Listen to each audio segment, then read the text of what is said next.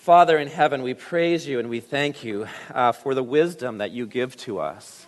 Thank you for your gracious rule. And we pray, Father, that you will um, teach us by your Holy Spirit, strengthen us that we might trust you and know your wisdom in our lives. In Jesus' name, amen. Well, as you could hear from uh, uh, me talking to the kids, this is a very, very uh, vivid chapter. And I wonder if you'd turn in Daniel, Daniel 2, and um, uh, take a look at it. I'm going to try to go through this in 12 minutes, the whole chapter. But I'm not going to go through every verse, of course. And uh, it's, a, it's a great picture because it's full of tension. There is danger that's here. Uh, and there is this marvelous figure of Daniel in the midst of it. You know, he's in this city as a refugee, but has become a, great, a leader, one of the wise men. And uh, he has a real trust in God in this very pagan city, in the midst of all of it.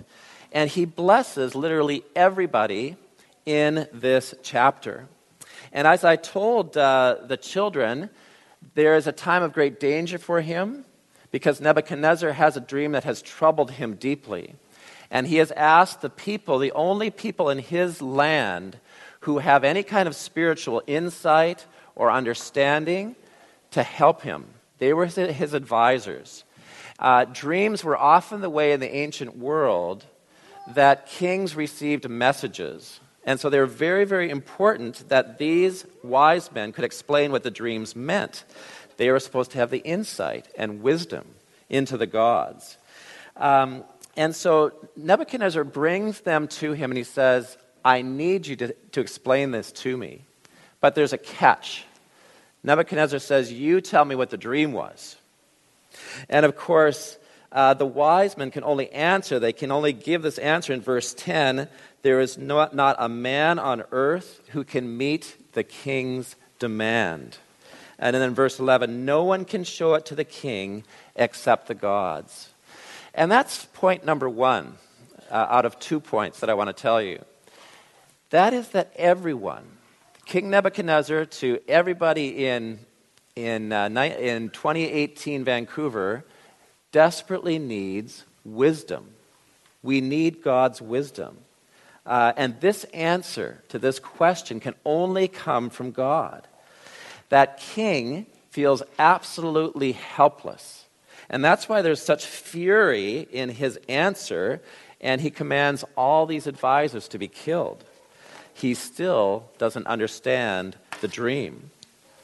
Uh, and uh, the, the thing that he is showing, and the reason why this is in this chapter, is because uh, there is a deep need in every single person to understand God's wisdom in their life, in our relationships, in our important decisions that we make uh, throughout our life, uh, in our families in the things that we are going to decide about our future, you and I need wisdom.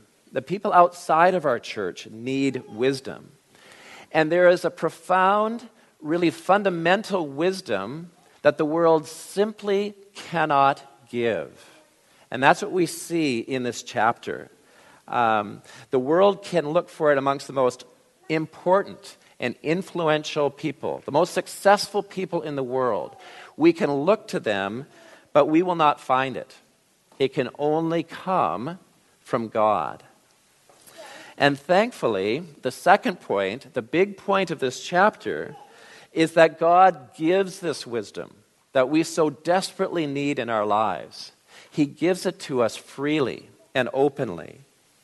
Uh, Daniel has that wisdom, and he offers to interpret the dream as long as the king saves all these wise men. And when he meets the king in verse 27, he said exactly what the advisors said to him No wise men, no enchanters or magicians or astrologers can show to the king the mystery that the king has asked. But there is a God in heaven. There is a God in heaven who reveals mysteries and he has made known to King Nebuchadnezzar what will be in the latter days. And that is the characteristic, central characteristic of our God, There is a God in heaven, a living God who speaks to us, who reveals to us what is true and important, who is for us and for our salvation.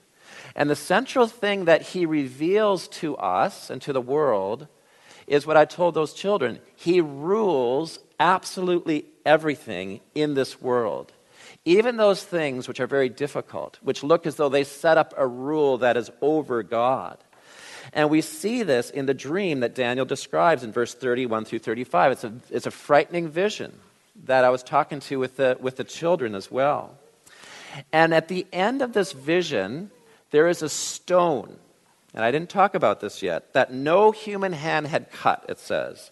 It's much smaller than the figure, and it strikes the feet of the image and smashes them, and the rest of the image is broken into pieces so small that the wind carries it away, and there's not a trace of it left anywhere. Uh, but the stone that struck that image becomes a great mountain and it fills all of the earth. And it's quite a nightmare. You know, it's wonder, no wonder Nebuchadnezzar couldn't sleep. Daniel interprets it. He said, You, king, are the gold head, and God has given you the kingdom, the glory to you and he has authority over you. The silver, bronze, and iron are kingdoms that will come after you. God gives those as well. He has set them up. Uh, but the stone is the kingdom of God. And that's what, in the end, undermines and destroys all other kingdoms. And that kingdom shall never be destroyed, nor shall the kingdom be left to other people. It shall break in pieces all these kingdoms. They will come to an end, but that kingdom shall stand forever. Now, what's revealed to us is absolutely critical here. Because God reveals to Nebuchadnezzar the heart of wisdom, that God rules all things. He gave Nebuchadnezzar the, the power and the glory. And, this is, and he will take it away someday as well. That is true of every ruler and power in this world even the evil powers that oppose God and destroy his people. And Nebuchadnezzar saw this was true. And he praised Daniel and his God. Truly, your God is the God of gods, he says. This is a pagan. Uh, he is the Lord of kings, he's the revealer of mysteries.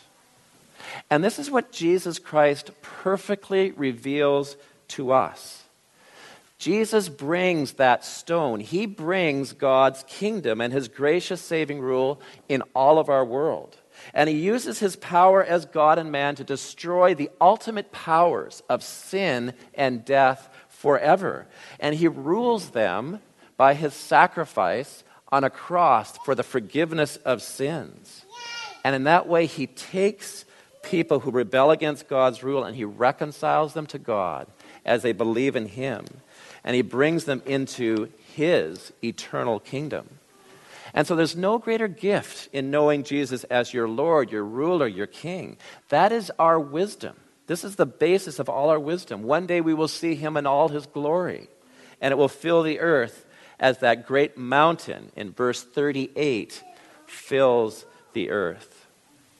And I want to close by saying, and children, we have about two minutes to finish up here.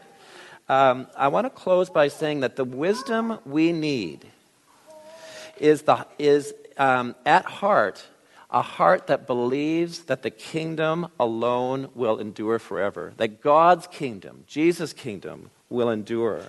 That God rules everything around you and He rules everything that happens to you. At the heart of everything, there is a king and there is a kingdom. When you take that wisdom on, you can take on anything. You can take on disappointment, sorrow, death, poverty, and despair, anything that comes to you that seeks to rule. Um, you take that on if you have the wisdom of God. And so the question for us is, is how do we receive that wisdom from God? How do we receive it?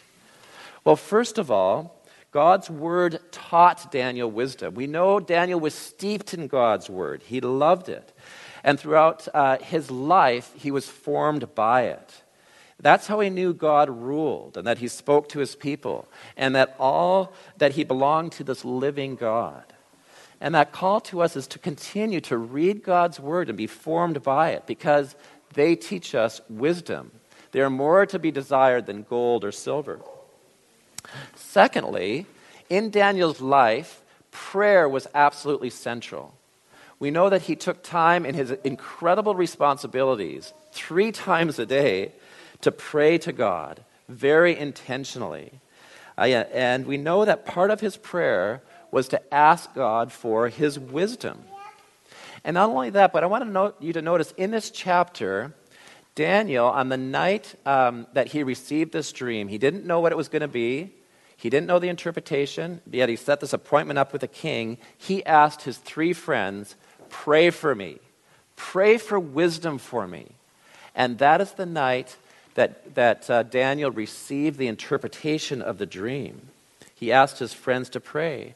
And there's a call here for us to uh, bring our need for wisdom to God, but also to ask others to pray for you in the decisions in your life for wisdom that God alone can give.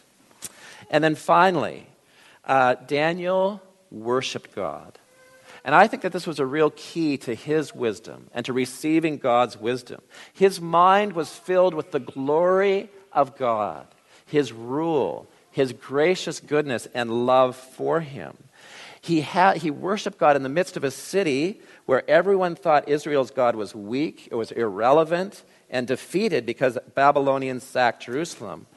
But the beginning of all wisdom is that even in that situation, God rules.